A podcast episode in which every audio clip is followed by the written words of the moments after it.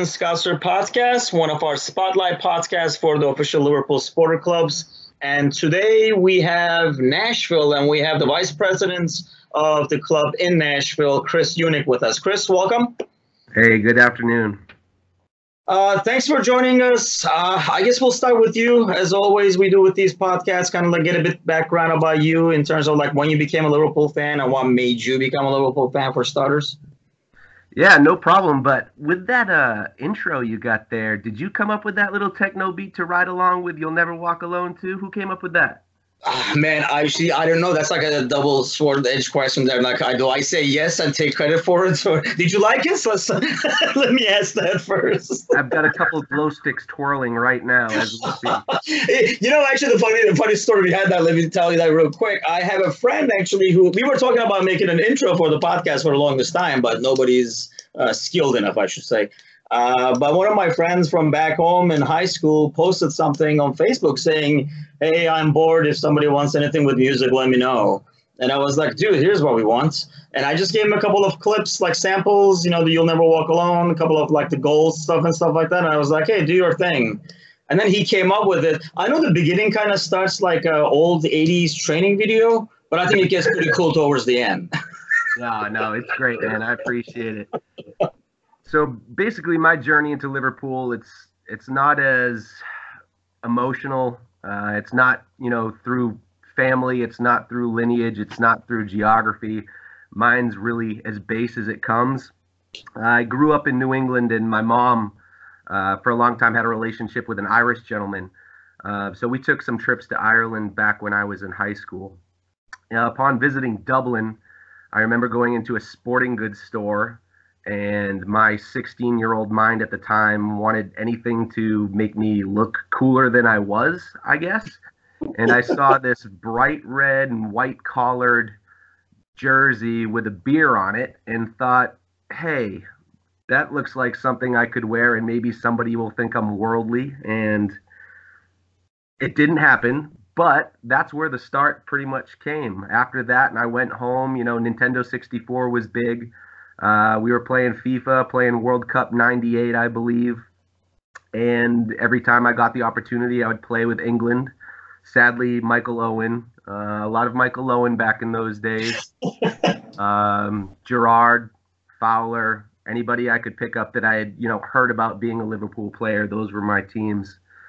Uh, I really didn't start following Liverpool again, sadly, until about 2011. So I missed the good times of Istanbul. I've got two daughters, and I started coaching their soccer teams. Um, and when I was coaching, I was doing a lot of research for actually trying to be a good coach, looking at tactics for and practice schedules for U3, U4, U5. You know, just trying to keep all these kids engaged. But at the same time, uh, Fox was just starting to show a lot more um, Premier League over here, and Kenny was the coach we had just signed some guy named Luis Suarez. We had signed a couple other big ticket guys uh, by the name of Downing, Carroll. Had some other blokes on there that I started to pick up an interest in, like Glenn Johnson. And it really started back wholeheartedly about 2011 with that team and just watching us go through some of those troubled times. But like I said, I'm really a misery loves company kind of guy. And stuck with it, and now we're kind of relishing in the uh, fruits of our spoils, and we've kind of left that in the past. But um, no, it's been a ride. I just um, there's just something about this club, man. There's just something about this club that draws you to it. And like I said, for me, it was very shallow at the beginning. It was it was really out of nothing. I can't claim to be a, a scouse in more than you know the tattoos on my hands and arms, but that's what I've got. That's where I made my bed, and I will lie in it, and I will die in it, and you know, Scouse till I die. Yeah, I mean that's one thing I think about the club, and I talk about all the time. I know, I mean, you've been through the dark years, and there were some pretty dark years in there. I mean, uh, you, I mean, the names you mentioned are like kind of like the highlights. I can, as you mentioned names, I think of players who play with them, and it's kind of like a dark picture. But, um, but I think you know, like with the recent success, obviously you get like a lot of new I mean, either bandwagon fans or we're a fun team to watch. I mean, our brand of football is fun to watch. So there are a lot of newer fans as well. And I think, you know, once you get those fans engaged with, you know our history and what the club actually means, I think you have like fans for life, and that's why you know these supporter clubs. I think that's why they're golden to kind of like bring him into that community and like teaching more about the club. Yeah, I mean that's why I will never judge somebody on how they came to Liverpool. If if, if you come to Liverpool and you know kind of abide by the unwritten rules where you have just one team please god just have one team. I don't want to hear you rooting about another team. You know even if it's another team in italy or france I, that's you know something that kind of you know doesn't resonate so well in me but you know knowing how i came to it knowing how others have come through it whether it's through some kind of tragic outlier like hillsborough you know that that really resonated with people and kind of drew them to not only how phenomenal the club was, but phenomenal the town and the city is, right? I mean, this is a city with, I mean, the history, when you read about the city and what it was going through in the late 1800s and how football came in and how people of that city, you know, there, there were all these clubs and there was these urchins on the street and these poor people and these people in pubs and then these Protestants and other things going on, religion, you know, classes, politics. It's it, it's crazy. Like this this city that we have grown to love can just be a magnet all by itself. You have people that come to the club just because they like the Beatles, for God's sakes. I mean, what whatever gets you here, I don't care. Just come here and you know just be a part of the good, be a part of the bad, and own it because you know there's so much there to you know kind of identify with so much of the human experience that I mean, how could you not? You know, when I was getting back into the club in, you know, like I said, 2010, 2011, around then, you know, we we were, you know, on the on the way down, and there was every opportunity for me to, you know, latch on to something else. But uh, you know, it was just something with the club. It was something with Kenny. It was something with the people that were brought in, and but a lot of it had to do with the history and just you know the people, the legends, you know the stories and the glory. It was uh, it was just something that you know I was just waiting for that day where we would get back to that, you know. And uh, man, we're almost there. We're almost there.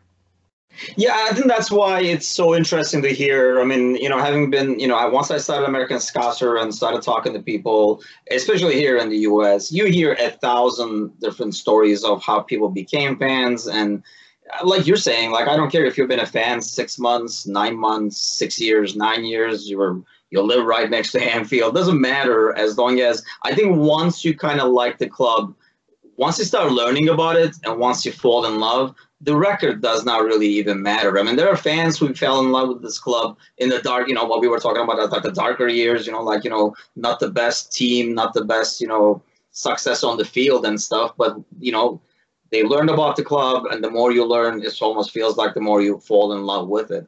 Um, so let me start with the supporter club then. So you said around 2011, and that's kind of like how it, you kind of like started the supporter club around those years? So yeah, we got to give a lot of credit to Facebook and the social media age, as though you know I, I hate to say it. I mean, I feel like a 40 year old man with two teenage daughters, but um, you know, social media really got us going. We have a very large immigrant population here in Nashville. We've got a very large uh, soccer, you know, just fan base from all different regions. It's crazy. I mean, Nashville had a pro team uh, back in the 80s and 90s and into the 2000s with the Nashville Metros, and right now they're getting going with uh, uh, an USL team that's about to be an MLS team here in the next year or so. So there's always been a pretty good fan base of soccer here in Nashville for the last 20 to 30 years, whether people knew about it or not. There, were, there was always people here that loved the sport. So when Facebook came around, there was a group that started up on Facebook called the Mid 10 Middle Tennessee uh, Premier League fan group.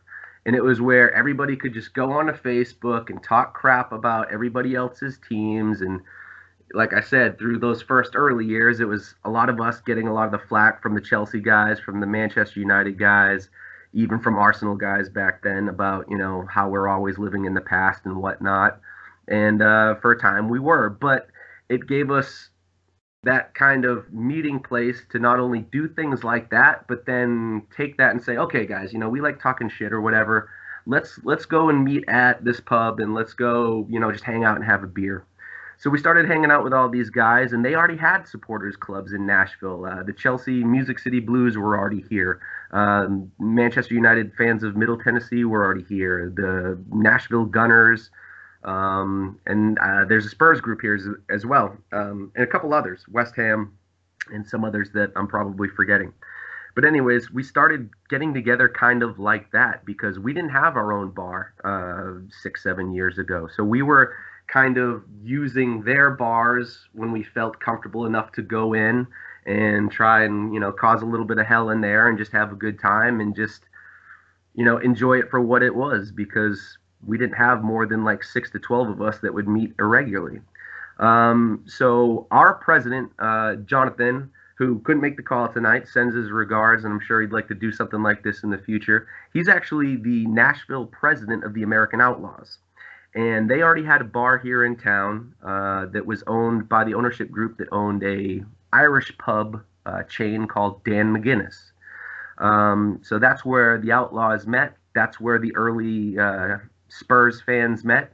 So we would watch some games there. But there was also a group about 20 to 30 minutes outside of town that met at another Dan McGuinness, and that's where the Manchester United fans met. So after a while, um, we just started getting comfortable with these groups and comfortable with these guys. And believe it or not, we shared a pub with the Manchester United Middle Tennessee supporters group for a good two to three years unofficially uh, before we made our first move to our own place. Um, and it led to many exciting early mornings, afternoons, uh, and games. Uh, but it also led to a little bit of conflict here and there, which was, you know, fun at the time.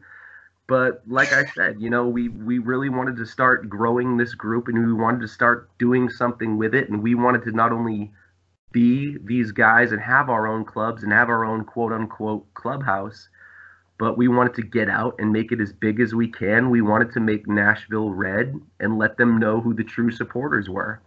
So after a while, um, we started kind of going behind, you know, the bar's back and try to figure out where could we get our own place because up to that point we had started becoming a real you know business for them. We had started bringing them money um, that they weren't seeing from some of the other supporters groups. To be honest, I think we kind of started bringing more money than that Manchester United group, and so we were a um, big club to lose, and it ruffled a few feathers. It wasn't the smoothest of transfers, but we found a restaurant uh, right out in uh, downtown Nashville and um, spent about six months there before that fell apart. Uh, we learned some things, but uh, it was a great growing experience. And now we're at where we at, where we have uh, a whole second floor of a giant restaurant to ourselves. We've got our run of the place. We're allowed to decorate it however we wish. We are allowed to be as loud and rambunctious as we wish, and we get a lot of benefits from being there. And you know that kind of decision to take it to the next step and take it to the next level, it, it's never an easy one. It's never an easy one for anybody, you know, if they know how much work goes into this, because sometimes you end up burning some bridges, but, you know, you got to kind of make that sacrifice to move forward.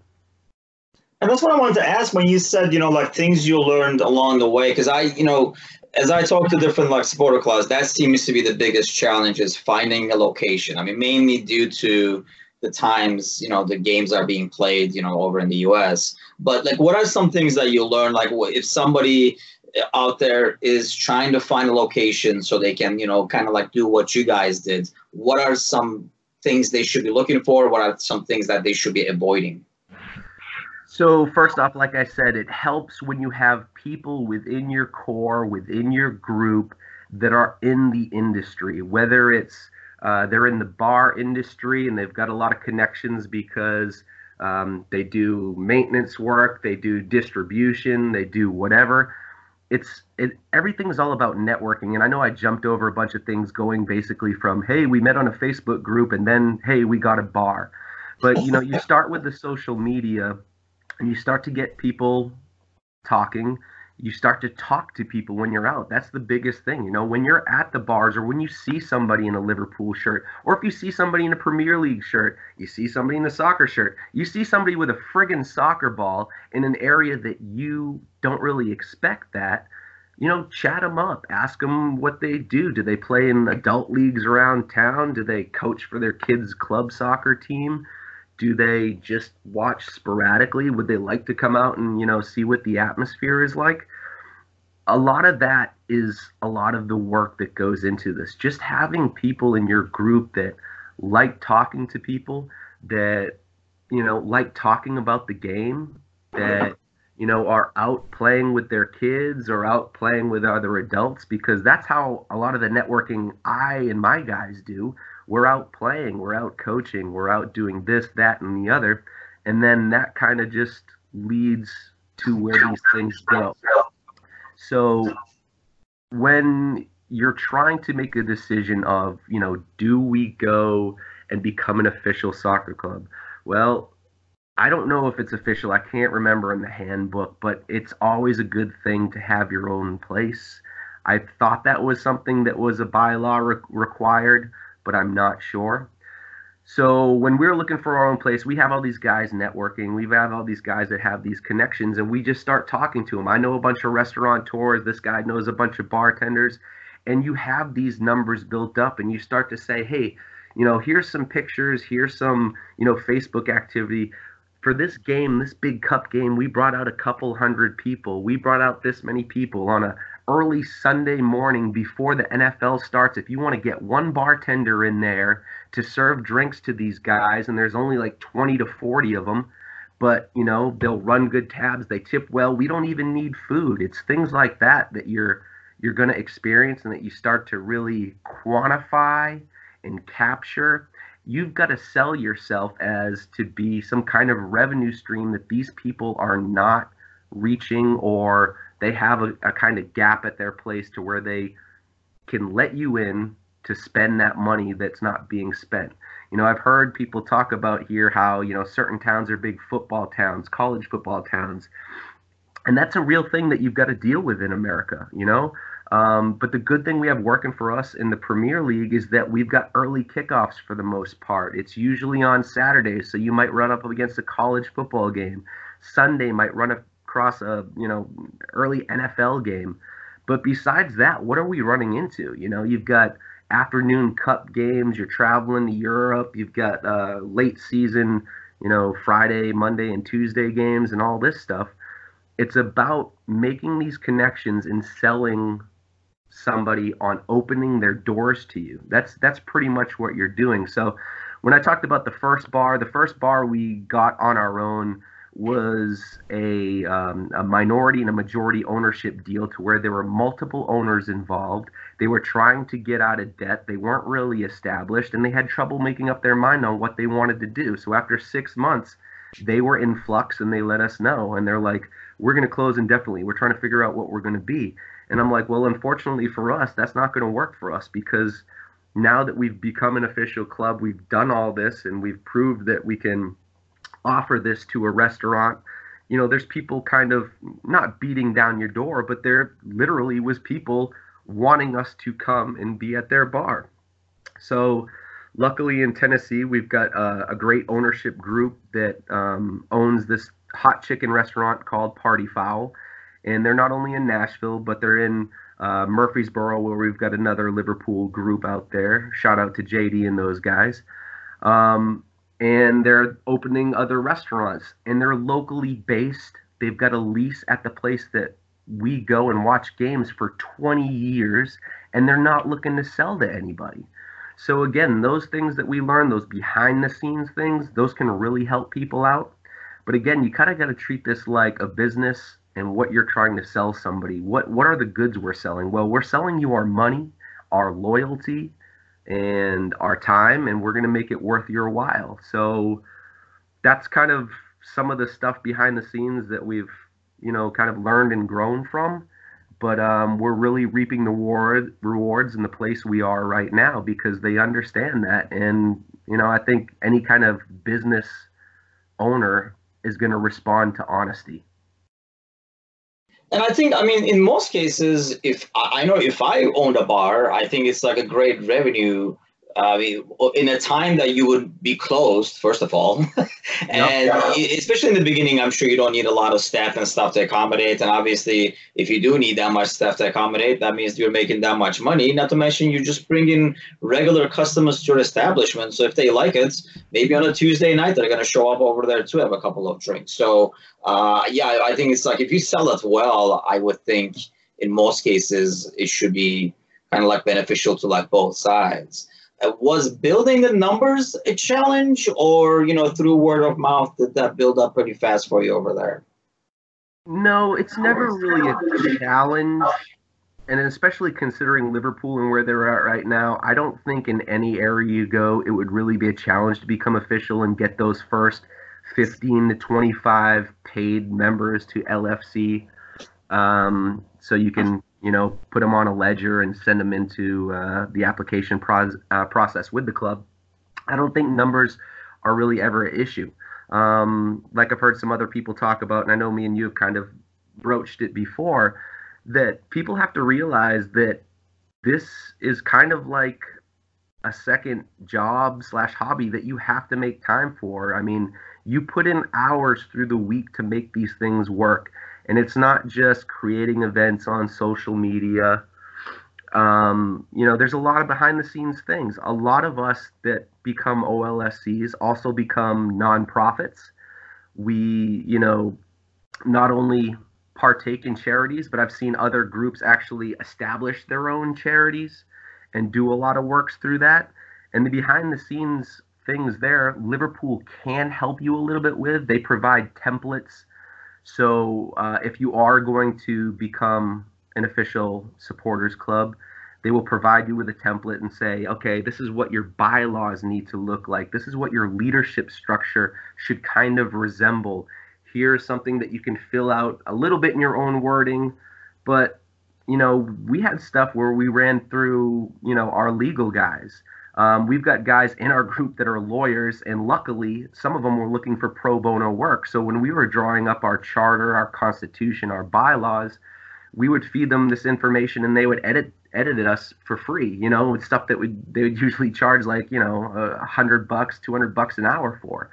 So again, it's it's all, all that networking really pays off you're out there, you're talking to people, you're on social media, you're getting together, you're inviting people to your home. I mean, you know, there were times when we were in our early stages that my house was the place that we'd meet to watch games, or somebody else's house was, or some random place. But in all that sharing and all that bonding and all that engagement, you're building relationships. Like, I can't tell you how many times, like, whether it's expats from Britain who now live here, or people who have just come to Nashville where from wherever or Nashville natives and they just say, I can't believe you guys are doing this here. Without this group, you know, I, you know, I would have, you know, kind of less going on. I mean, look at the friendships we build. I mean, we're out there doing barbecues with these guys, taking canoe trips, making vacation plans. It becomes your family. It becomes, you know, part of your inner circle and it becomes this giant network like I keep talking about. So, I think building relationships is one of those uh, big things. The numbers will come if you put the time in and you've got the right people who are out there just, you know, out there for the love of the game. Like I said before, I mean, people who know me will know that I'm more along the lines of, you know, uh, I, I don't want to be saying like I'm the asshole of the group, but. I, Did I get the wrong guy? Hold on. it's just, it's just that I'm, I'm kind of I, I'm myopic at times to where I've got tunnel vision. I think things should be a certain way. Um, you know, whether it's fandom or just being around the group or whatever, I can be kind of heavy handed in my thoughts. So sometimes I just need to take a step back and look back at, you know, kind of all the things that we've created and all the great people that we've met through here and just say, you know, we're, doing this because we want to get the good name of Liverpool out there. We want to get the great and beautiful game of soccer out into the world. So as long as you keep talking to those people and having those, you know, uh, having those uh, relationships being built, you know, you, you're going to succeed. I just want people to know that there is work behind the scenes. You know, you've got to establish a leadership group. You've got to give certain jobs out. You've got to be able to delegate. You've got to be able to communicate. And in these this day and age where, you know, it's all about inclusivity and political correctness and things like that, sometimes the soccer world and PC culture kind of collide and you got to find a way to navigate that. And when you're dealing with so many different kind of individuals, like I said, I'm putting myself on you know that kind of constrained side of things to where I know I need to, you know, govern how I am around people whether it's like screaming at the TV when we're out at the bar or just dealing with people. I mean, I have little things that I hate. Like I hate uh, oh, when the Reds go marching in. I cannot stand that chant, and that's like a chant that 95% of American Liverpool fans know and they recite. But I cannot stand that chant because it just resonates with me that Spurs, Saints, any other club that is that is not our club song. When I went to Boston and we did this spring tour this past summer, I mean that was the song most sung at Fenway and it kind of killed me in a sense like here I am standing up in the Fenway outfield trying to find one person to sing Poor Scouser Tommy with me, and I can't find one.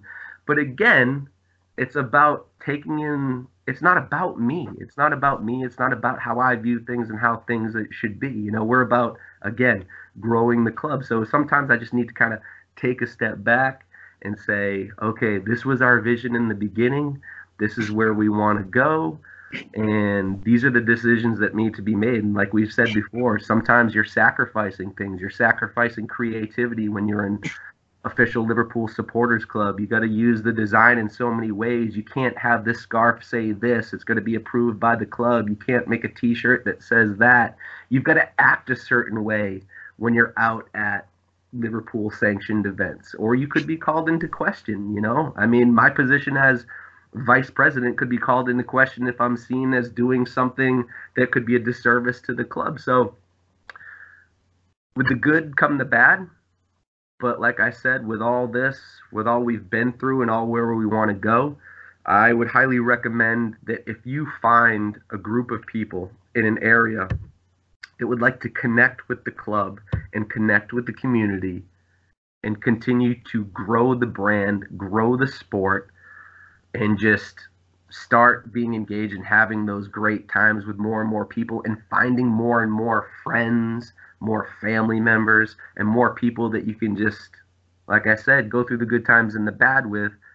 To me, that makes it all worth it. And my stupid little sacrifices and my little things that, you know, kind of drive me up on a wall, they can all be swept to the side and we can figure out how to, you know, just party on.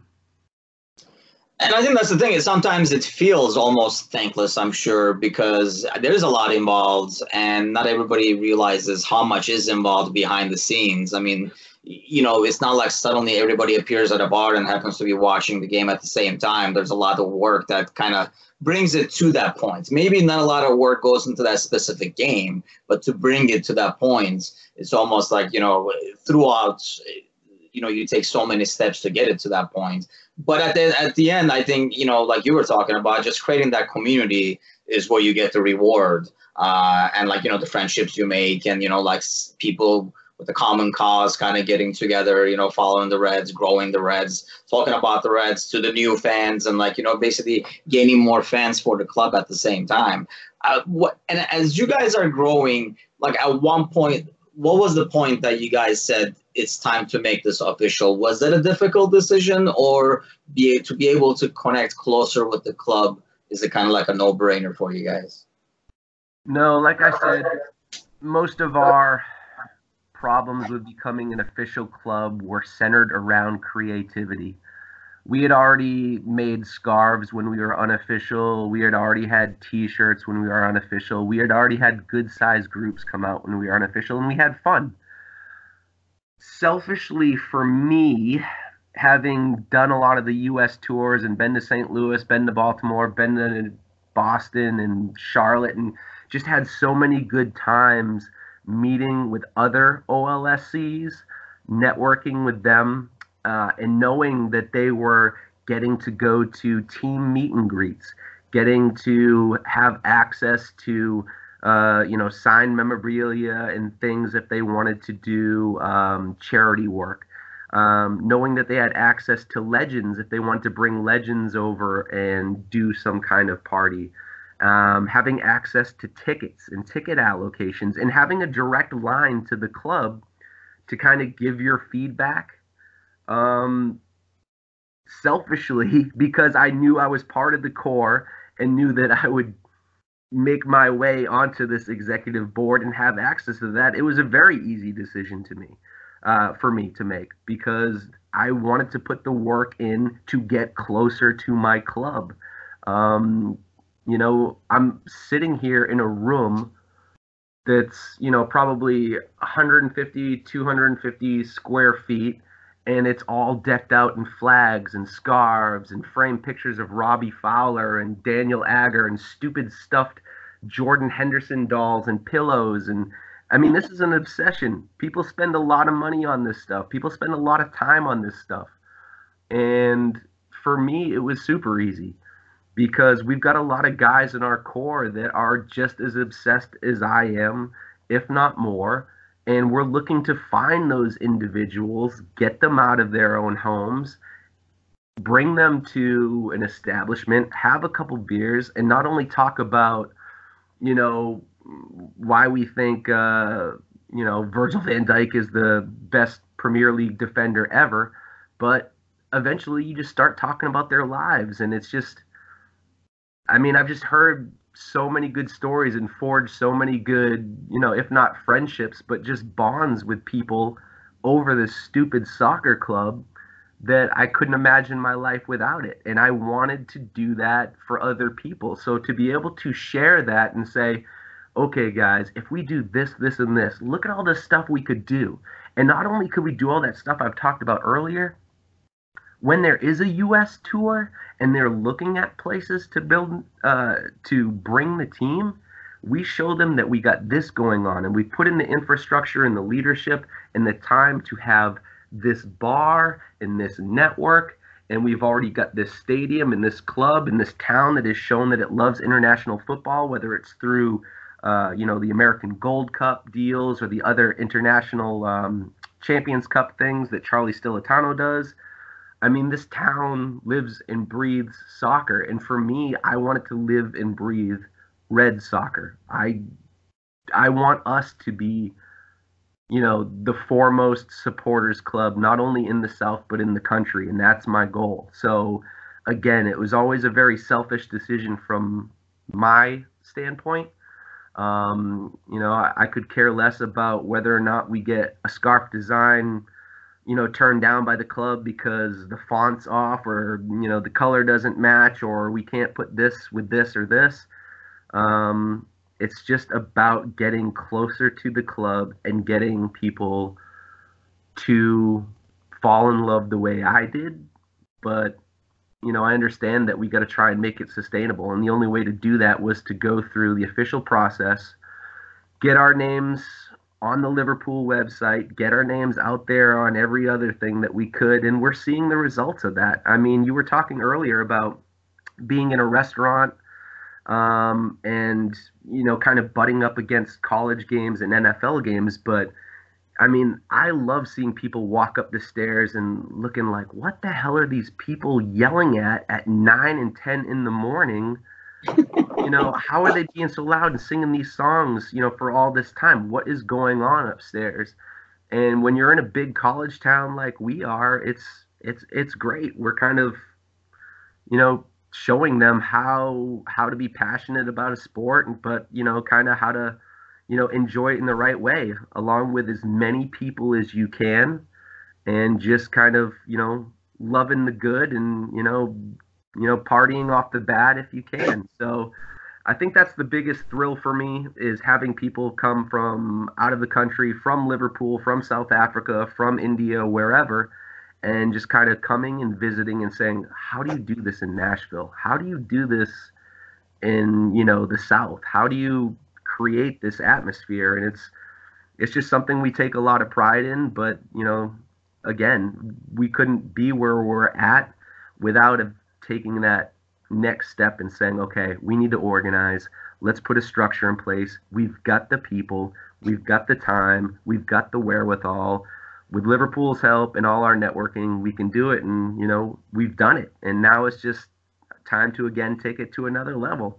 You know, we need to get more involved in the community, kind of get out there a little bit, get more involved with some charity work, and, um, you know, take this town by storm. Uh, do you guys do any of those right now in terms of like charity work? I mean, aside from like obviously like game days, are there any other things that the Supporter Club organizes at the moment?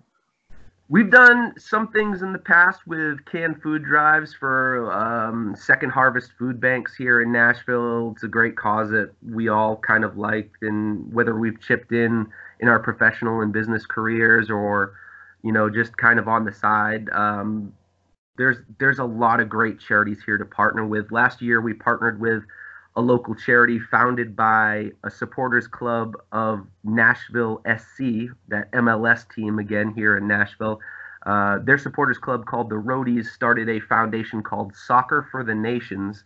And it's a lot of the same things that we love building soccer love in the community and building a love for the sport at the grassroots level getting kids the you know equipment they need to play uh, play ball and organizing events to teach them about the sport and things like that. So we've done some charity drives with them before, and we've got some things that were coming up on the horizon that we want to put together. Um, we've got you know uh, co-ed soccer teams in uh, leagues around here. We've done matches against other supporters clubs like the Manchester United uh, group from Middle Tennessee. Um, so we've done some things out there, but like I said, with only being official the last year or so, it's really starting to take shape now. We're starting to apply to become a nonprofit as well with the state. So that's going to help us in a lot of the areas uh, we want to do. Um, you know, more fundraising, of course, uh, partnering with the club, and then seeing how we can build from there. But we're starting to take some really good steps. Like I said, we've got the leadership and the uh, networking in place to do it. Um, got a bunch of ideas, so we're we're ready to run with them, and uh, just can't wait to you know keep doing more things and keep doing more things like this with groups outside of Nashville and partnering with other OLSCs and other uh, American Reds to see how else we can impact our local communities and our national communities. Yeah, I'll be honest. I mean, I've talked to uh, throughout these podcasts or setting up the podcast or through American Scouse around like our Facebook group. I talked to a lot of like supporter clubs, and I for a supporter club that's only been around for like you know official for a year. Uh, you guys are actually like extremely active, and looks like there's like rapid growth. So I mean, kudos to you guys. Sounds like you know everything is kind of on the up and up. Um, anything else you would want to share or any suggestions or tips that you would want to give or like to Reds fans out there who want to be involved in their like local supporter clubs or want to start their own? Yeah, like I said, there is a little bit of sacrifice um, with becoming official, quote official. And I know there are some clubs out there that have gone official seen the work put in or gone official and then had maybe a, a negative uh, experience with the club, you know, not approving a certain design or not letting them have a website name or something because you know we, we see this take place now with the trademarks of Liverpool and it and it kind of throws a divide uh, to you know a lot of us out there. We we don't know how to feel when a club that we love is being run like a business. Um, and and it's sad, but it's true. It's one of these things that we've got to deal with. But I want to think that the Liverpool spirit, the Shankly spirit, the Paisley spirit, the things that we attach ourselves to back in when we think about the glory days of Liverpool and what it all means and what it means to be a red and to be scouse we have to look at where we want everything to go and i think there are other groups out there that you know they've they've got a vision and they've got a destiny, and that's totally fine. My point of view is the things that we have sacrificed far, far do not outweigh the things that we have gained.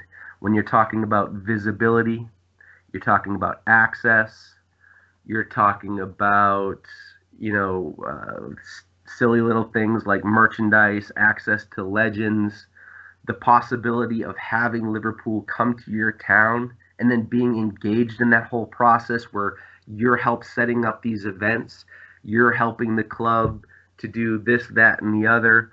Um, you know, if anybody who's ever bet out on these uh, USA tours will know that there's a lot of work that goes into it.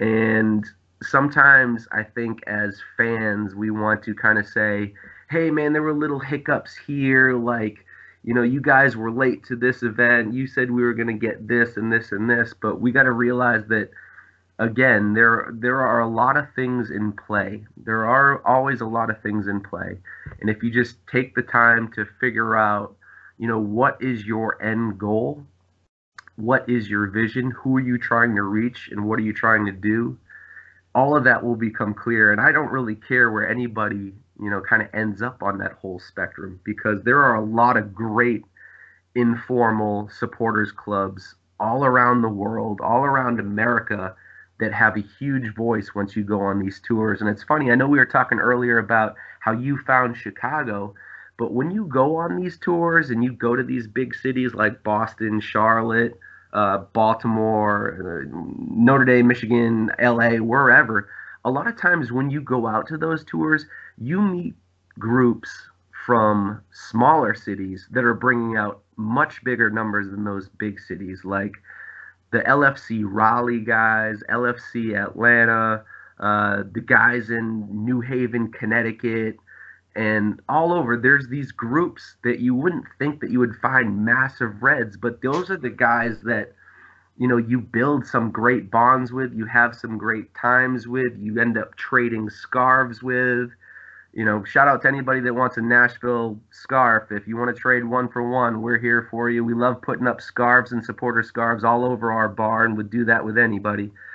But as far as what it takes to be official, you might sacrifice a little privacy. You might sacrifice a of creativity.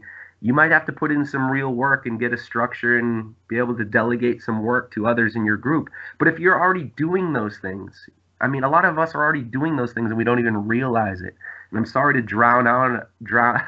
I'm sorry to go on about you know the networking aspect of it, but we do this and we don't even realize it.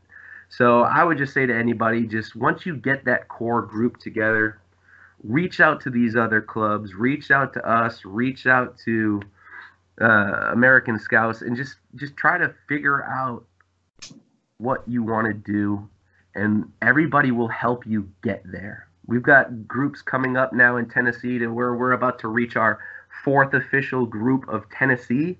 I mean, come on.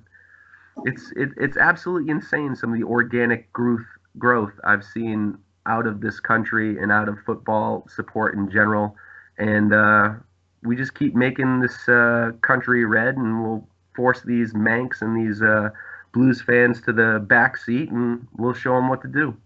and I think, I mean, you're right. I think the weird thing about that is, you know, when you talk about like networking and like the drive to kind of like expand the numbers, I think sometimes when like the larger cities, it almost comes a bit more easier. So there's not as much of an effort, or the effort is more uh, in terms of like keeping things organized and stuff like that. Whereas I find that in smaller towns, there's more of like an organized effort to network and keep growing that actually pays off and those groups ending end up being even larger than like a big city group like you were saying. Um, but yeah i mean ultimately at the end of the day it's just about you know getting the word out and getting it organized i think like one thing that you touched on i think that's like the biggest thing. Uh, i think we're constantly doing it but in terms of like doing it organized sharing the jobs and kind of like delegating to certain tasks so that it's being done organized as opposed to kind of like randomly uh, just networking over social media. Uh, that's kind of like slowly builds, but I think networking, using the people. I mean, as you network and get more people in these groups, and I find throughout like the blog and podcast as well that you know everybody has a unique skill set, and they can use that to help you grow even further. And you know, sounds like you guys are definitely on the right track and I mean, like I say, it's very inspiring to hear you talk about the group. I can tell you have like a huge passion for uh, making things bigger. So, Chris, thanks for joining us. Uh, it was great having you on, and uh, it will be on our website as well under your guys' Nashville group, uh, including your social media links and stuff like that. So, if anybody has questions, comments, wants to join you guys for a beer and a Reds beating of another team, uh, they can go out to our website and like find the link there. Chris, thanks again for joining us. Hey, man, I really appreciate it. Thank you for your time and thank you for listening to me kind of go on and ramble for a bit. It's been a pleasure. You take care. Thank you.